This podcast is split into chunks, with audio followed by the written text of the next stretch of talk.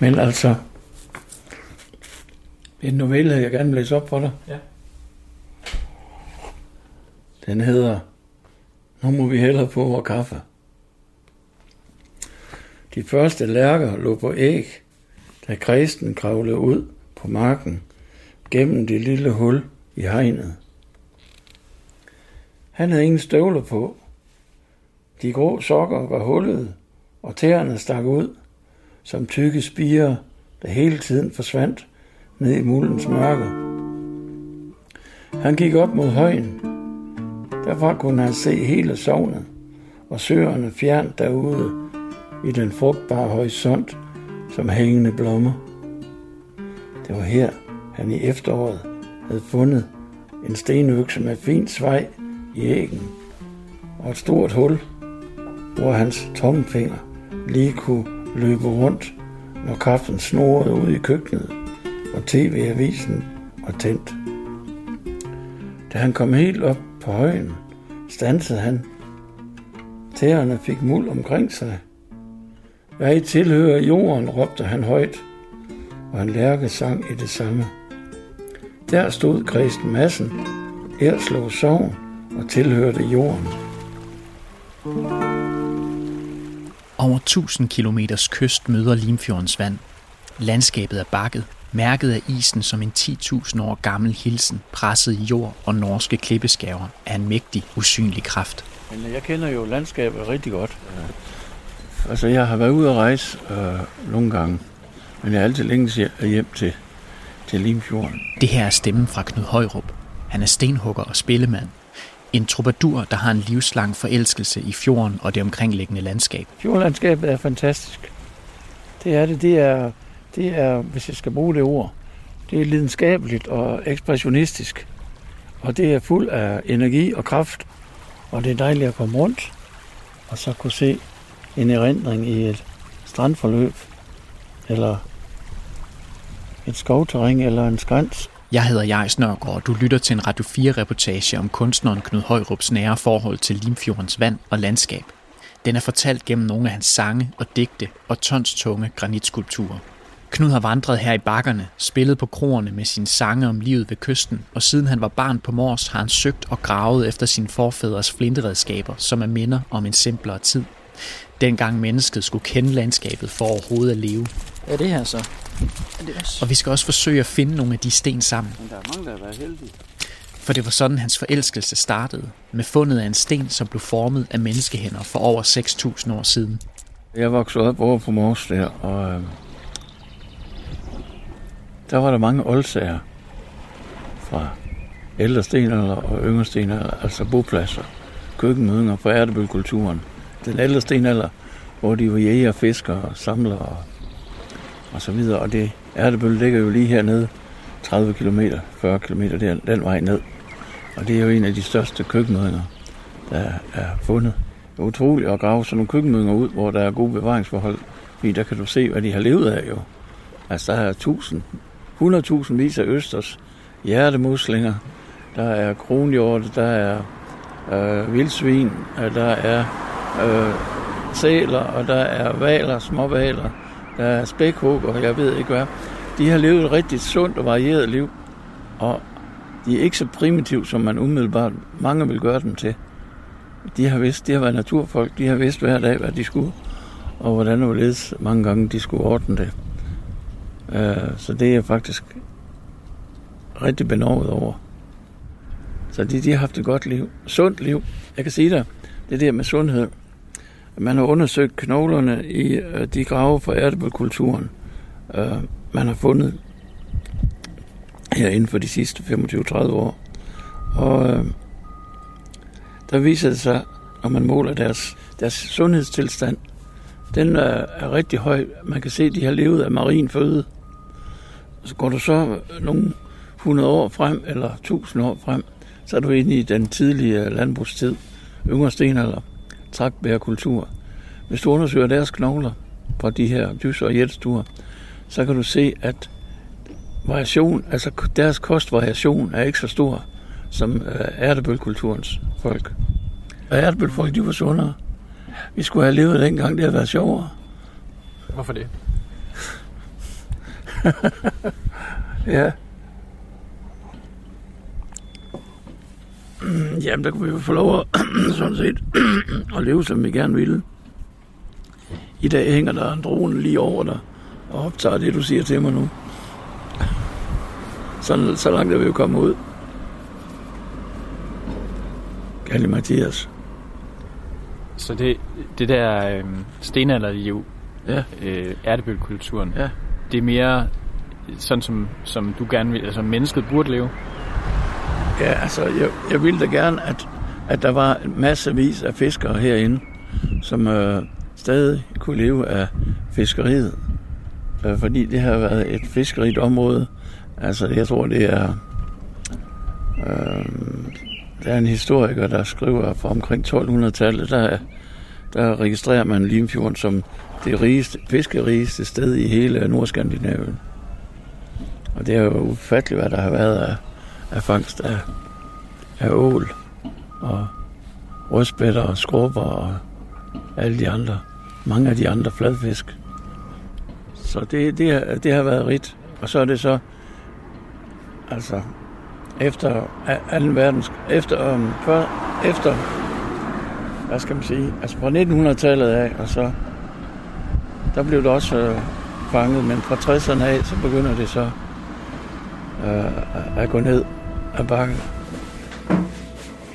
Knud er 69 år og bor i en lille toværelses lejlighed i Lykstør, et stenkast fra fjorden. Jeg er faktisk lidt træt af, at jeg ikke bor i en jordhytte ude på landet. At hvad siger du? Jeg vil hellere bo i en jordhytte ude på landet, end jeg vil bo her. Du vil hellere bo i en jordhule. Altså, ja, der er altså et eller andet ved den moderne livsform, som jeg... Jeg tænker på de gamle folk, jeg har kendt igennem mange herrens år på Mors og andre steder, ikke? som bare lever for sig selv lige så stille. Og, og lever de liv, de gerne vil. Og det synes jeg, de skal have lov til. Den hjælp, de får, det er også godt, selvfølgelig. Men, herregud. Det er det, jeg siger. De byråkratiske basiller, ikke? de åbner jo klokken 5 om morgenen, og så kører de rundt. Ikke personligt, men de kører rundt med deres digitale systemer. Det er skræmmende. Vi har en skræmmende fremtid. Det kommer jeg så ikke til at opleve.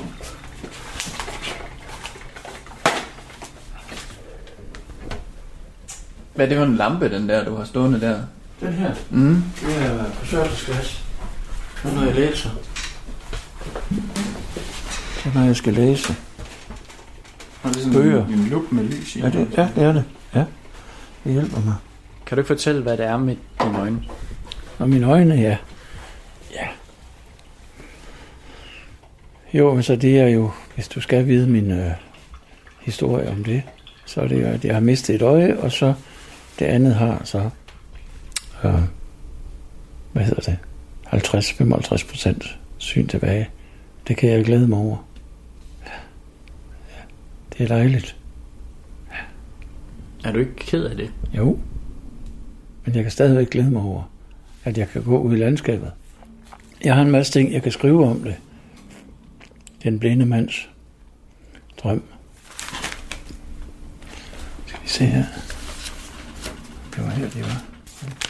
I lejligheden er der to borer, og de er begge ligesom gulvet dækket af papir med skitser til stenskulpturer og udkast til sange og digte, der skal indfange Limfjordsstemninger, skrevet med store bogstaver i mørk tusch. Ja, ja, jeg har skrevet en masse, det kan du tro. Det er små digte og sange og udkast. Det er, øh, jeg går meget op i billedsprog, fordi at billeder, det, er- det, man kan give til folk, så skaber de selv deres egne billeder. Så det er ikke sådan en konkret lyrik, kan man sige, jeg laver det. Det er mere sange om fjord og fisk, og ja, kærlighedssange og mange andre ting. Jeg har det rigtig godt, når jeg vågner om morgenen. Sætter mig herned, jeg, ned til fjorden, Lykstør Bredden, med min kop kaffe og så videre. Og så sidder jeg dernede med min lille lommebog. Og så hvis der er et eller andet, jeg sidder bare og slapper af og får min kaffe. Og øh, så sidder jeg, og så kan der pludselig komme en, en strøtanke. Et eller andet, så skriver det ned. Fordi at det kan være igangsættende til et videre forløb. Der tror jeg, hvis man, så hvis man vil skrive og gerne vil i gang med en skriveproces, så er det vigtigt, at man altid har en, en tuspind og en lille lommebog i lommen. Fordi de øjeblikke, hvor der kommer et, et billede, et sansende billede, så skal man være der og skrive det ned og gemme det, og så kan man bruge det videre i sin proces. Det er jo ikke verdenslitteratur, jeg snakker om. Det er bare ganske almindelige livsbetragtninger og nogle sange og nogle digte. Det er det. Der er noget ved.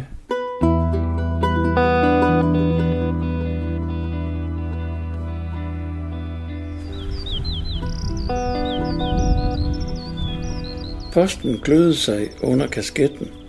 Ingen kaffe i dag. Det var da lige godt. Hans støvler lå der på trappen. Posten svingede væk fra grusvejen, som krummede som et regnsbog næb, da han fik øje på kristens urokkelige skikkelse oppe i marken. Han dyttede hornet i bund, men kristen stod ubevægelig i sit blæsende råb.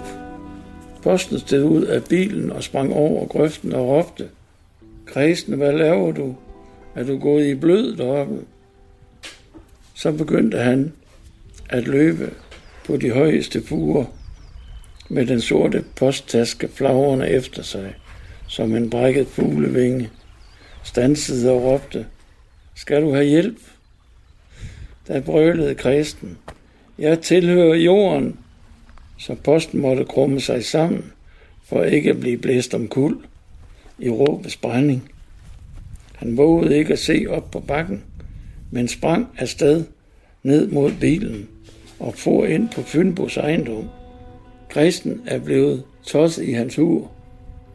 Han står som navlet til bakketoppen og siger mærkelige ord, fremstammede posten. Du må hellere ringe til hans søster, Anna. Hun kender ham bedre.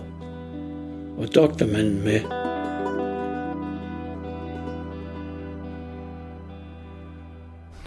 Du har også en masse guitarer stående her, kan jeg Ja, se. det er fordi, at uh, min guitar har det med at få ulykke samtidig. Og den sidste her, jeg har, den er, den er, hvad hedder det? Den væltede jeg med på min cykel, så købte jeg den her dagen efter. Og jeg kan godt se, at der står en derinde, der...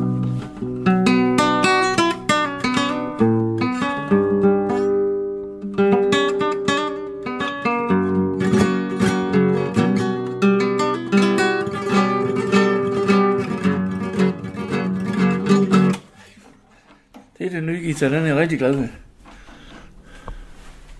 Det var lige en omgang spansk. Ja, ja, det kan jeg godt lide at spille. Ja. Sådan det spansk lydende musik. Kan, kan vi ikke optage noget mere af det? Det kan vi da godt. Jeg kan godt se, du har, du har en, en guitar stående inde i et andet rum, ja. Ja. kan jeg lige se herfra, som er lige knækket lidt Den på midten. knækket, ja. Var det den, du væltede på? Det var den, jeg væltede på, mens jeg sang Se den i det kalkingen kl. 2 om natten. det var ikke så godt. Du kan bare sidde ned der, så. Vil du stå, eller vil du sidde? Jeg sidder. Du sidder der. Hvordan lyder den nyeste, du har lavet? Den nye sang. Uh, lad mig nu se. Ja. Er det ikke for tidligt at synge den? Den er ikke helt færdig.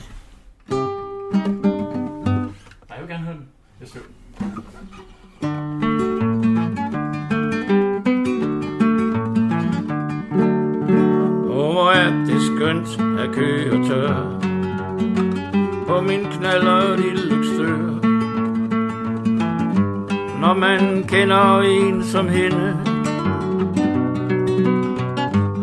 Når man kender en som hende. Jeg spørger om jeg kan låne En 20'er til benzin. Hun smiler nej og siger jeg har kun to varme kinder og rigeligt godt med vin. Og mit hjerte gav et glædeshop.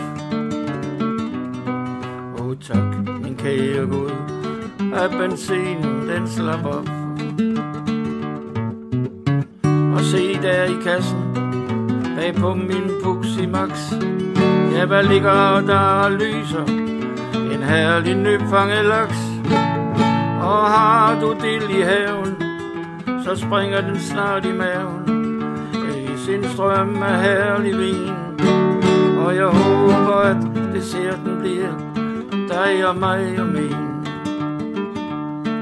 For hvor er det længe siden, jeg har været her hos dig. Mit hjerte gik på krykker ud af en gruset vej.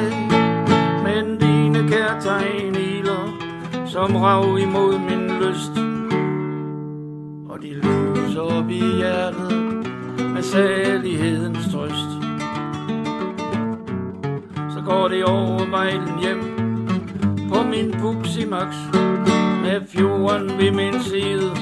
Solen lyser som en laks, og køreturen kravler ind i en herlig sang. At hun er til i bakkerne, i blæst og bæreklang. Og hvor er det skønt at køre tør på min knallert i Lykstør. Når man kender en som hende.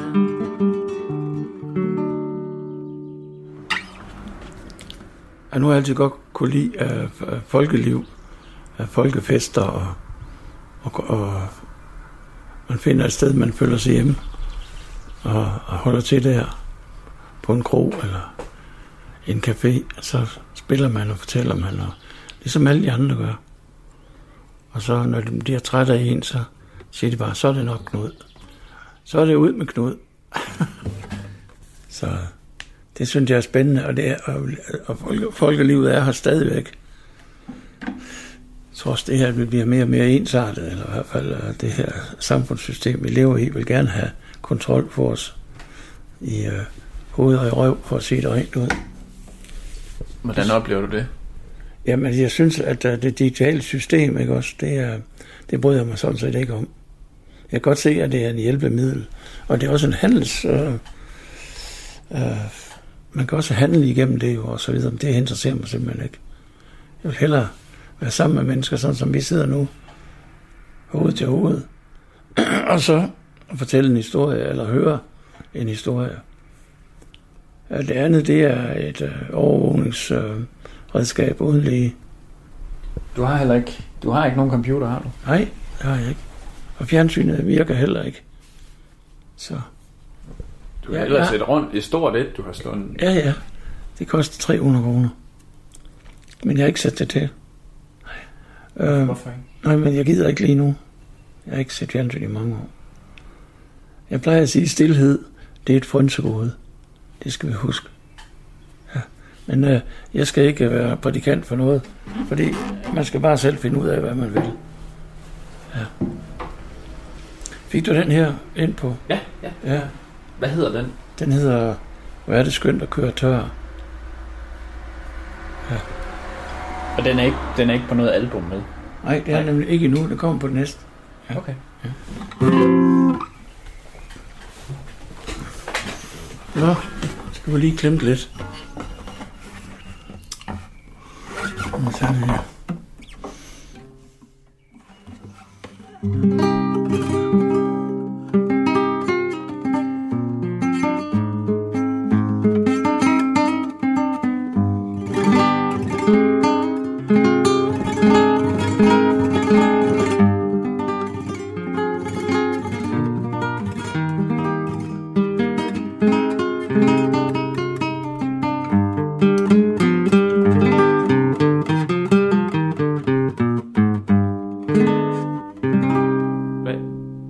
Vil det sige at være spillemand? Jamen altså, jeg reflekterer over nogle ting, som jeg møder. Det kan være alle mulige forskellige steder, og så hvis der bliver en sang ud af det. Jeg ved ikke, om jeg lige skulle citere en sang for dig. Jo, jeg citerer bare sangen. Øh, når jeg har festet i byen for længe, så kan jeg hurtigt glemme, at lillemor venter derhjemme med varm mad og vin og venligt opsat hår. Så jeg tog en hurtig taxa og fandt ud af, at hun havde været flyttet i de sidste 15 år. Men er der nogen, jeg altid har tro, så er det mine gamle sko. De kender mig så godt, i både stort og småt. de finder ud, de finder hjem. Når jeg har revet byen ned og været rigtig slem, åh, oh, I kan tro, det slider på min såler, hver eneste gang jeg skåler. Ja, jeg har nok at gøre i størrelse nummer 45. Vi elsker altid hinanden, mine gamle sko og mig. Undtagen når jeg har lidt søde tæer, så går de hver sin vej. Og jeg går grædende i gulvet og lover at tage et bad. Og give jer et åbent vindue, lidt pussecreme og en lille fad. Så er vi på banen igen, min ven, og tager til byen som ungersvend i rigtig højt humør. For at kigge til en lille damesko størrelse 38, nej, størrelse 35 i Lykstør. Det er bare en lille sang, jeg har lavet en gang for mange år siden. Jeg synes, ja. øh, der er hele tiden en form for melankoli Ja, og det er der en også. lune på samme tid. Ja, det er der. Hvorfor er der det? Jamen, det må du ikke spørge mig om. Hvorfor ikke? Fordi den, den er der jo bare, altså. Man kan ikke sådan udrede alt, men altså melankoli eller vemod eller længsel, det,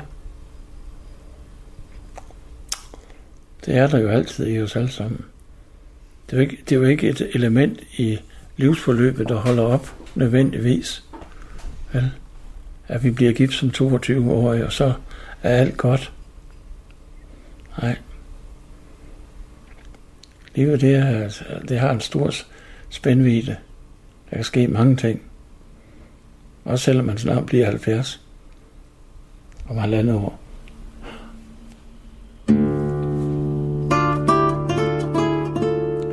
Søster Anna løb for første gang siden gymnastikopvisningen i 1926 hen over Kristens mark, mens hun råbte, Kristen, er du gået for din gode forstand? Hvad tror du ikke naboerne tænker? Kristen, råbte hun op i hans hoved. Det er mig, søster Anna. Kig på mig. Han så på hende med stærke, klare øjne og råbte med munterhed i stemmen. Jeg tilhører jorden. Nej, nej, Kristen. Hold op med det snak. Jorden tilhører dig. Det står i skødet. I skødet, som ligger hjemme i den brune mappe i farfars skrivebord.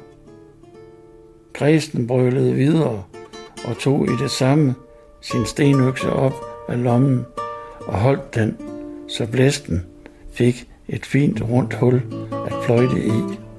Søster Anna måtte se ned.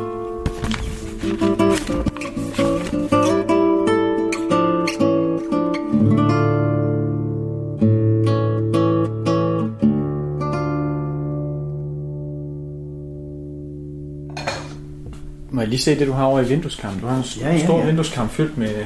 Ja. sten herovre. Det må du gerne. Fortæl lidt om dem. Der er et stort vindue i Knuds lejlighed. I vindueskarmen, som er et par meter lang, ligger en samling af hjortetakker, pilespidser, forstenet træ og flinteøkser. Samlingen fylder hele vindueskarmen. Ja, det er en lille del af min, min oldsamling, jeg har, jeg har lagt frem. Og hvad er en oldsamling? En oldsamling, det er sådan, for mig er det først og fremmest stenalder. Men du har godt nok mange. Ja, men jeg har, jeg har jo samlet siden jeg var dreng, og har altid kigget efter øh, flint-ting. Og jeg har også selv arbejdet i flint, og kan lave nogle øh, ganske enkle og primitive ting, som man siger sådan. Kerneøkser og skiveøkser, det kan man lave, og en lille tværpil, pilspids og nogle andre ting, og slå en plække af. Og øh, hvorfor er det, at øh, du er så draget mod de her gamle øh, stenværktøjer? Jamen, så det, der er interessant, der finder man ud af, når man bliver ældre, ikke? det er jo, at man har gået rundt i landskabet. Jeg har sådan et udtryk, jeg bruger, som jeg har skrevet en historie ud fra. Øh, den, den øh, selve, selve udtrykket, det lyder sådan her. Hvis man gør landskabet til sin stue, så føler man sig hjemme mange steder. Det vil sige, det der med at kende landskabet. Altså, når jeg tager bussen for eksempel fra, fra Aalborg af, og så her til Lykstør, så kører jeg forbi af nogle gamle, tidligere havbunde, Jeg kender landskabet, fordi jeg har lært at aflæse det. Og jeg har været på stederne også og kigget efter flint især jo. Altså, du lærer, du lærer landskabet at kende, du kan hurtigt se, hvordan skabelsesprocessen har været stort set. Det er noget, man kan træne sig op i ganske hurtigt. Og hvis man har interessen for det, så kan man finde sten alle steder. De til, ja. Den her, den, den springer lige mig i øjnene, ikke? Ja, ja det, er, det er en flintdolk. Og den har jeg en sjov historie om, fordi den har, har jeg fundet da, hvor gammel var jeg da? Jeg var nok en 16-17 år. Ja, det jo ikke mig, der fandt den faktisk. Det var en, en drænarbejder, der gav den op med sit lange, sit lange, sin lange spade der, han havde. Og der gik jeg jo i bunkerne, og så kommer jeg hen til ham, hvor han er ved at lægge det op. Så i et af det der lange tør, stykke tør, han har øh, skåret og lagt op, der stikker den her ud sådan her. Og så, så man lige ser spidsen? Ja, så bøjede jeg mig ned, og hans hoved er nede i grøften, sådan en halv meter væk. Og så ser han jo, at jeg samler den her op og, og, og bliver begejstret, ikke også? Og så, så, så råber han jo, det er min. Nej, det er det ikke. Nu er det min. Og så løb jeg alt det, jeg kunne hjem til min mor og fortalte historien om, at den ville han have. Så gik det så en uge, så var det ned igen. Jeg tog ikke gå ned, når han var der. Men han har skældt mig ud. Og jeg kan sige dig, nu ved jeg ikke lige, hvor den ligger hen. Hvordan ser den ud? Det er en pilspids. Uh, det er en pilspids, ja. Knud ruder lidt rundt i stensamlingen. Nej, men altså... Det... Nej, nu skal du se her. Ja. Nu skal jeg lige finde... Jo, den er her. Han finder en flintepilespids. Tværpil fra ærtebølkulturen. I stedet for at have en æg på hver side, har den kun en på tværs ude i enden. Jeg kan godt se det. Den ligner et lille øksehoved. Han ruder videre og leder i sin samling af digte, for han har et, hvor netop sådan en pilespids er omdrejningspunktet. Jamen, det er sådan et digt, jeg har lavet en gang. Øhm, skal jeg prøve at se, om jeg kan finde den. Ja. Med brænderne? Ja. Nu læser jeg lige op. Jeg har syet en tværpil ind i min svætter, lige ved hjertet, og den bevæger sig, tværpilen altså, i puls og i slag, i hjertets slag, i hjertelige slag. Og jeg er dets tunge talende skaft, der flyver gennem tiden. Jeg spændte engang en bue. Den var altid med mig, tværpilen. Ærtebølle forever i det foldede landskab med de hævede havbunde har ramt mig i hjertet, så mine rødder kan finde mig for altid, så mine rødder kan finde mit blod hele vejen rundt i kroppen og ud i mit sprog i dette landskab på de gamle bopladser, som bærer sang til mit hjerte. Ja. Prøv lige at fortælle det der med at være historiens tunge skaft. Eller... Jo. Ja, det er så i det billedsprog, jeg forsøger at bruge mm. med tværpilen. Mm. Fordi at, at du kender jo dit landskab, og så bruger du billeder derfra. Man kan sige, at det er en jagtscene, sådan helt øh, kategorisk, rationelt, logisk talt, ikke? Men for mig er det noget andet. Det er stadigvæk en, øh, at man er bærer af, en, af et våben, eller en kultur, en historie, og så udtrykker jeg det på den måde. Når du er ude i landskabet, hvad, hvad føler du dig forbundet til så? Jamen, altså jeg føler mig forbundet til, altså udover at man har sin egen tanker om uh, alt det praktiske liv, man skal leve, så er jeg mere forbundet til uh, himmel og jord og være sådan en lille eksistens i livet, som alligevel har mange, mange glæder, og kan gå rundt der og sanse nogle ting, øh, og så have en, en, øh, en, øh, en viden om, øh, hvem der har boet her på de her kanter i oldtid og historie, og så ligesom øh, samle det sammen som en, øh, en, ikke bare en videnssum, men sådan et, et rodnet, vil jeg hellere kalde det, man kan lide. Et rodnet. Ja. Altså, jeg synes, det er frygteligt at være historieløs, hvis der er nogen, der er det. Altså, man kan selvfølgelig kende sin personlige historie, familiehistorien. Jeg kan godt lide, og det er der selvfølgelig heldigvis mange, mange andre tusind mennesker, der kan lide, af hvad der skete tidligere på egnen, og øh, hvornår kom de første mennesker hertil, og hvad lavede de, hvad levede de af, og hvordan bosatte de sig, og hvordan så deres værktøj ud. Men, men hvorfor ja. er det, du tænker, det er vigtigt at, at vide de ting? Jamen det er det, fordi at mennesket er ikke, lever ikke bare for sig selv og i sin egen tankeverden, for at sige det på den måde. Uh, det er vigtigt, at vi kender vores historie, ud over familiehistorien. Altså, man føler sig vægtløs, hvis ikke man kender sin historie. Der samlet sig en lille flok nede ved gården, og de vuggede stilfærdigt hen over marken. Den ene mere forsigtig end den anden, mens græsten brølede hen forbi deres store ører og øjne, så det en gang imellem stansede op som skræmte dyr, der nervøst lyttede mod bakketoppen. Doktoren var dukket op og gik hurtigt forbi den lille flok med et kort nik. Jeg tilhører jorden, gjaldede græsten, så lærkerne de sang, og hans ansigt hoppede af glæde. Doktoren kiggede ind i hans klare øjne og lagde en forstående hånd på hans skulder. Jeg tror, øh, jeg forstår. Øh, måske, måske skulle hun sende bud til præsten. Det er et etisk, eksistentielt problem, sagde doktoren og så på Anna. Ja, ja, men han kan da ikke bare stå der og fryse imens. Han har ikke engang støvlet på. Det gik galt, dengang han fandt stenøksen. Kan du ikke give ham en sprøjte, så vi kan hive ham op af jorden? Og hjem i stuen tryllede søster Anna. Så sætter jeg vand over til kaffe.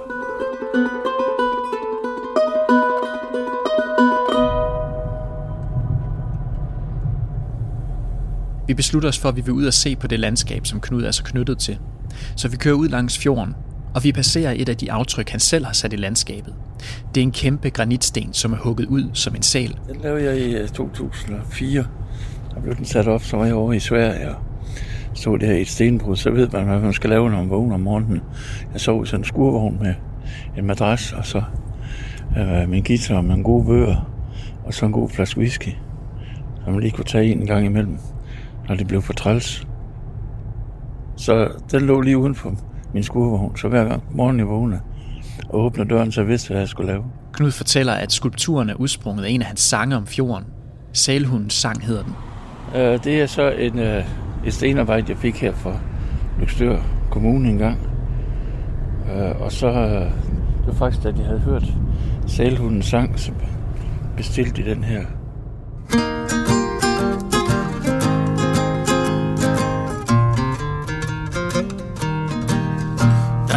ligger en dejlig hundsæl på sandet ved Lykstør.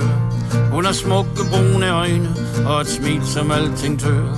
Selv er jeg en gammel hansel, nærmest ramt af møl. Dem holder jeg lidt stang ved hjælp af drøm og øl. Så en dag, da jeg kunne mærke, rigtig forår var på vej, der slog jeg hårdt med halen, for at hun skulle høre mig. Selvom jeg lå i vandet helt nede ville vi Håber jeg hun så min bølge Da den kom forbi. For jeg har nemlig puttet forårsblomster i. Næste dag drog jeg afsted Rund og rigtig glad. For videre garn fik jeg en herlig morgenmad. Og fiskermanden bandet Så bølgerne sprang op. Ja, det gav herlig med til min mætte krop.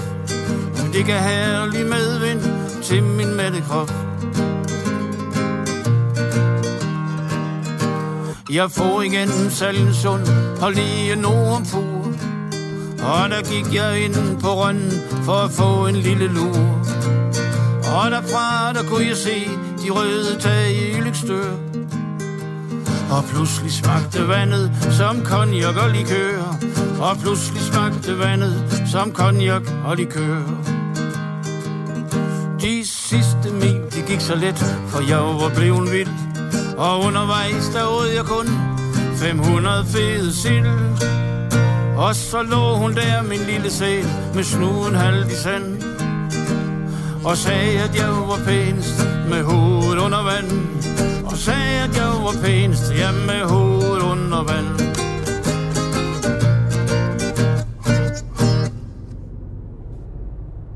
Mens vi kører i det bakkede landskab langs med Limfjorden, følger Knuds blik kysten og bakketoppene. Nu kan du se landskabet her.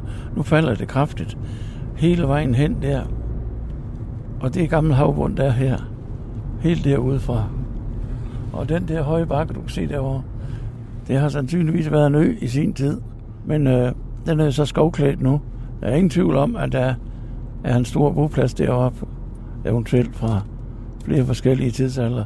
Men her, hvor vi kører nu, det er fladt, og det er gammel havbund. Og nu kører vi lige ind i en, i en sildestime, hvis du forestiller dig det.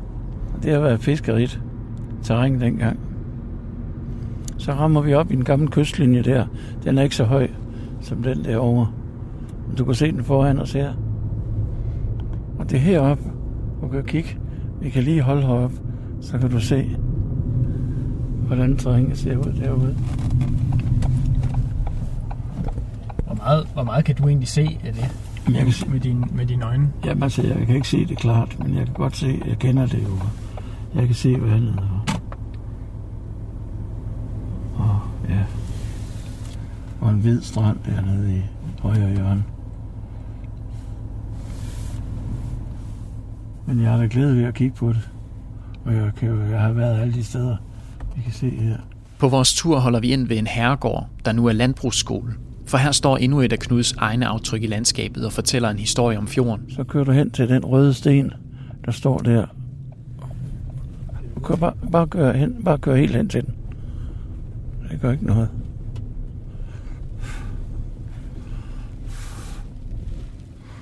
Ja. Så får du det. Tak. Vi spænder op her.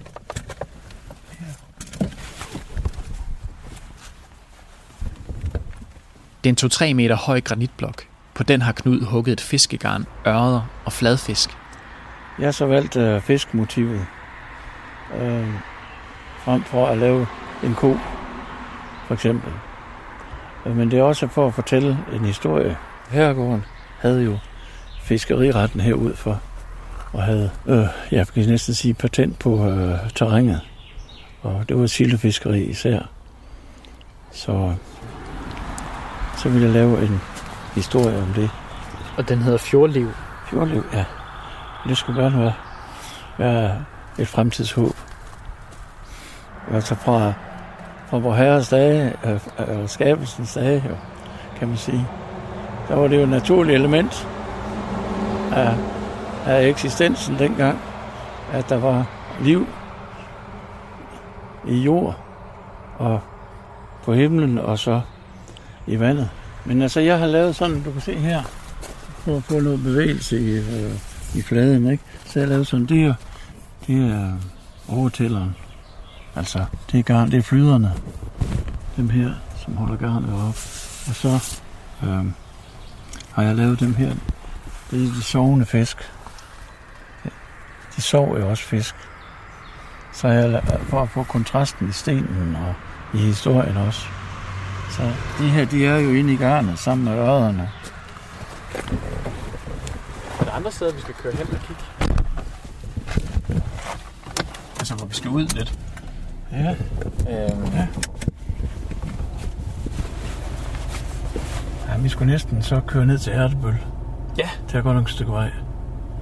Men det gør ikke ja, noget. det gør ikke noget. Nej.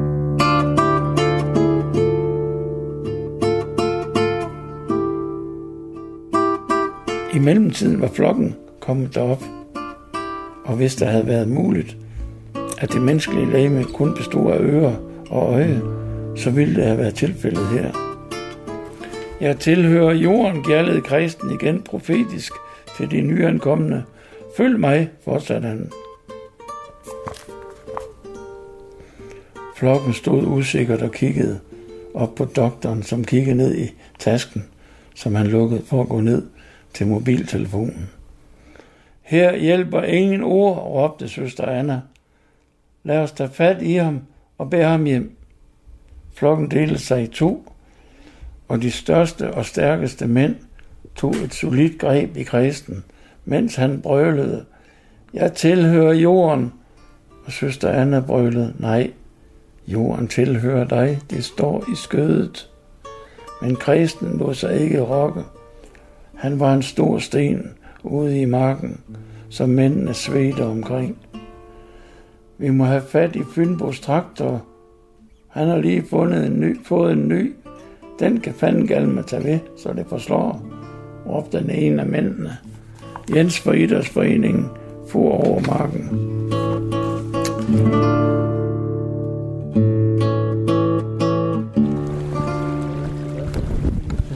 siger du? Jeg er ikke så glad for at gå på sten, men de ser jo pæne ud. Knud og jeg er taget til Ærtebølle helt ud ved fjordkysten. Her findes en verdensberømt gammel boplads, hvor folk boede i stenalderen og hvor der er gjort enormt mange fund. Folket her levede af havet, og bopladsen lægger navn til de mennesker, der levede i Danmark i den sene jægerstenalder. Du kan ikke rigtig se det op, men der er en højning, en svag højning deroppe i det terræn. Der ligger Ærtebølle. Køkkenuden fuld af millionvis af østerskaller, hjertemuslinger. Og det har været fantastisk at være stenaldermand hernede dengang. Her kan man finde de sten Knud skatter. Dem man kan se er slået skarpe af menneskehånd for tusinder af år siden. Jeg har jo altid interesseret mig for, for stenalderen, siden jeg var knægt. Og det var ærtebølle, det var sådan en magisk ord i os, i vores hoveder. Vi var jo nogle drenge, der altid løb rundt og, og fandt uh, oldsager deroppe i Erslev. Erslev Kjær og ærtebølle, det var stedet. Så første gang jeg var herovre, sammen med nogle knægte, det var jo det var magi, selvfølgelig. Kom det sted, og vi var rendt jo rundt for at finde noget. Ja, vi fandt ingenting, men vi fandt stedet. Han er sikker på, at jeg vil kunne gøre mit første fund af forfædrenes værktøj her. Her kan du se alt muligt, der ligger her. Tynde, fine flager. Der kan sagtens være noget i dem, man skal vende mange af dem, inden der er gevinst. Det er da sikkert. Hvis man skal, hvis man skal finde sådan et stykke øh, old, sådan et oldtidsfund, Ja. hvad, hvad, hvad kræver det? Det kræver, at du kigger nedad. Nej, det kræver, at du, at du har du, du har nu set nogle af de ting, jeg har, men du har også set nogle ting nogle andre steder måske. Så har man ligesom en billeddannelse, en formsyn ind i hovedet. Nu så du de lange flækker, jeg havde hjemme. Så kan, det er sådan nogle, der kan du godt være heldig at finde hernede. Det har vi før gjort, så. Ja. Nu skal jeg vise dig, hvordan man slår et afslag af sådan et flintstykke. Hvis nu vi siger, at det her det var begyndelsen til en kernøks, så det her, det er arbejdskanten. Der skal være sådan en kant, man kan slå fra og vende om hele tiden, så den bliver nogenlunde lige. Det, det vigtigste, det er at slå slaget over her, hvor æggen skal være. Jeg skal se, om jeg kan gøre det, det er ikke sikkert. Nu skal du lukke dine øjne.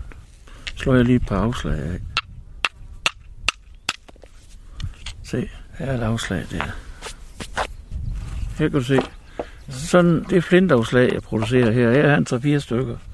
Den her bule, der kommer her, den kommer, øh, når slaget, når slagstenen rammer flinten, og der går et, et afslag af. Det hedder en slagbule. Og det er egentlig, at det lyder mærkeligt, men flinten bevæger sig egentlig. Det er, den får en bule i hovedet, for at sige det på den måde. Ja. Så mærk, hvor skarp den er.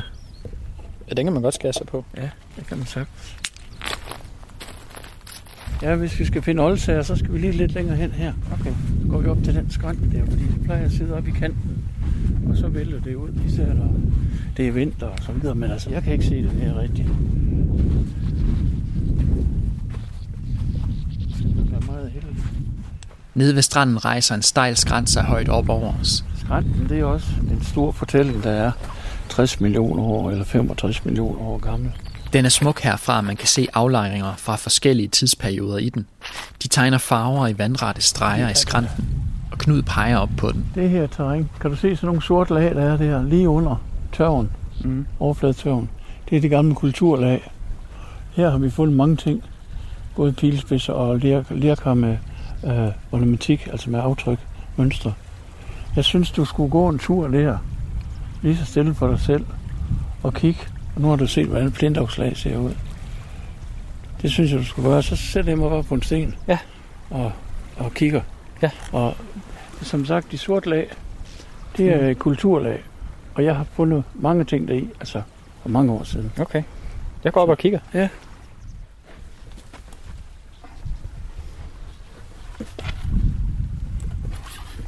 Jeg kravler rundt på toppen af skrænten et stykke tid, og jeg finder nogle sten, som jeg tænker måske kan være de rigtige. De er skarpe, og nogle af dem har en lille bule i enden.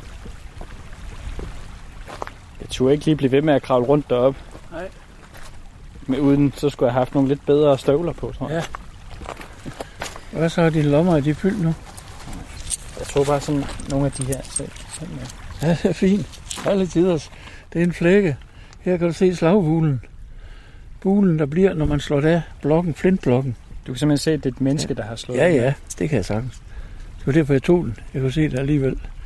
Den her, det er også et afslag. Ja, fandme fint. Den er god nok. Ja, den er også der. Jeg har haft det i tusindvis i hånden der. Tre ting. Det var flot. Og to af flintafslag og en flække. Ja.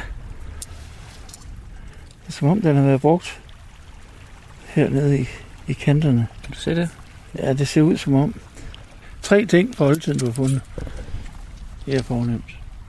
Det synes jeg er fantastisk, at, at man har de spor for den aktivitet, der har været her på, på det sted her.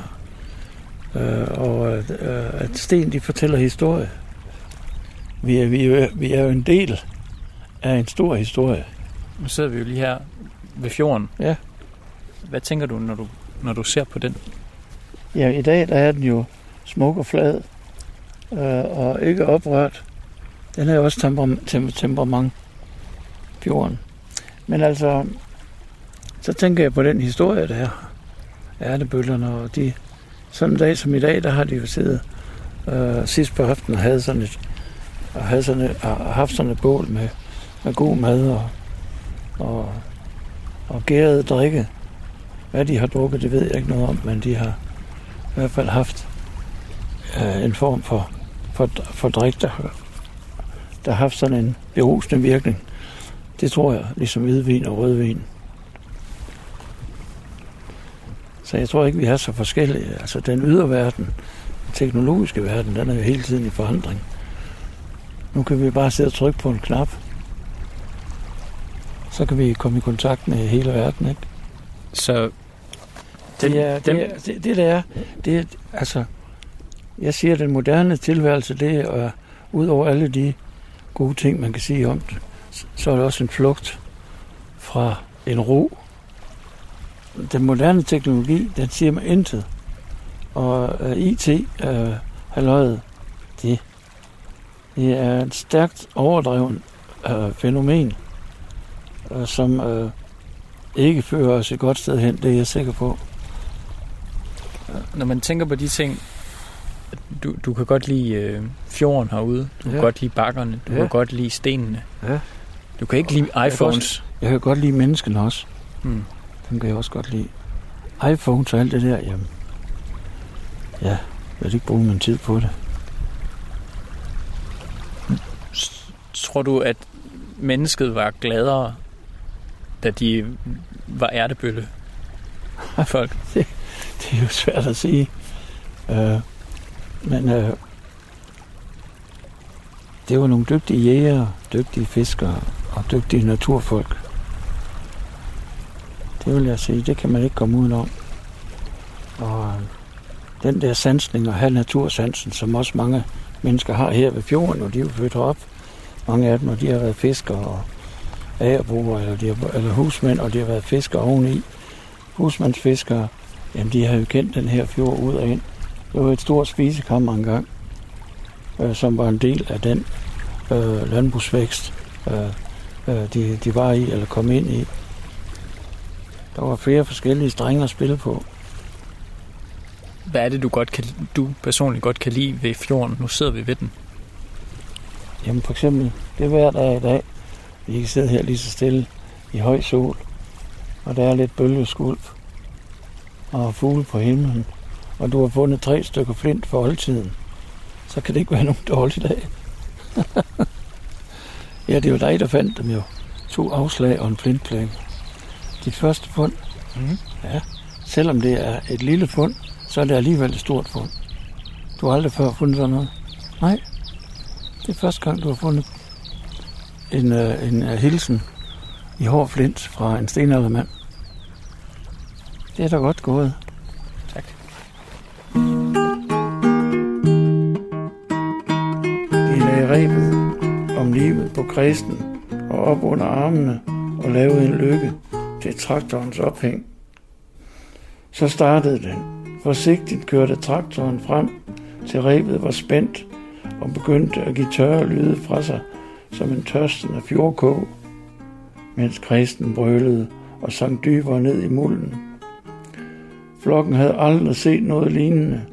Nu var traktoren på fuld motorkraft. Kristen stod urokkelig med hævet stenøkse. Traktoren væsede og dampe af diesel begravede bakketoppen i mytologi. 25 minutter på fuld kraft skulle der til. Frem og tilbage, tilbage og frem. Før kristen blev rykket op med rod, slæbt hen over marken med flokken efter sig, som et begravelsesoptog, mens den målløst stirrede på kristens tær, der lignede et kæmpemæssigt rodnet. Stenøksen holdt han hele tiden op i luften, så den ikke blev skræmmet af turen hen over marken. Mens han glædestrålende proklamerede, Jeg tilhører jorden. Traktoren kørte rundt på gårdspladsen og stansede først, da kristen lå foran stuehusets trappe. Der stod præsten, som tavst havde fuldt optrinnet hen over marken og så spørgende på skikkelsen i gruset, som smilede og smilede forbi ham op over tegltaget videre ind i himlen for at stanse ved lærkens syngende vivl, som han fangede i stenøksens runde hul. Nu må vi hellere få vores kaffe, råbte søster Anna.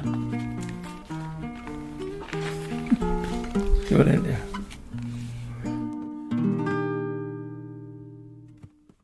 Du har lyttet til reportagen Jeg tilhører jorden, en reportage om kunstneren Knud Højrup. Den var tilrettelagt af mig. Jeg hedder Jais Nørgaard.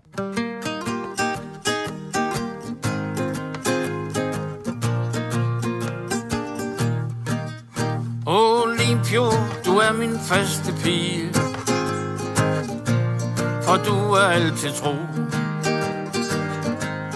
Og har glemt i øjet Sol og måne, storm og stille ro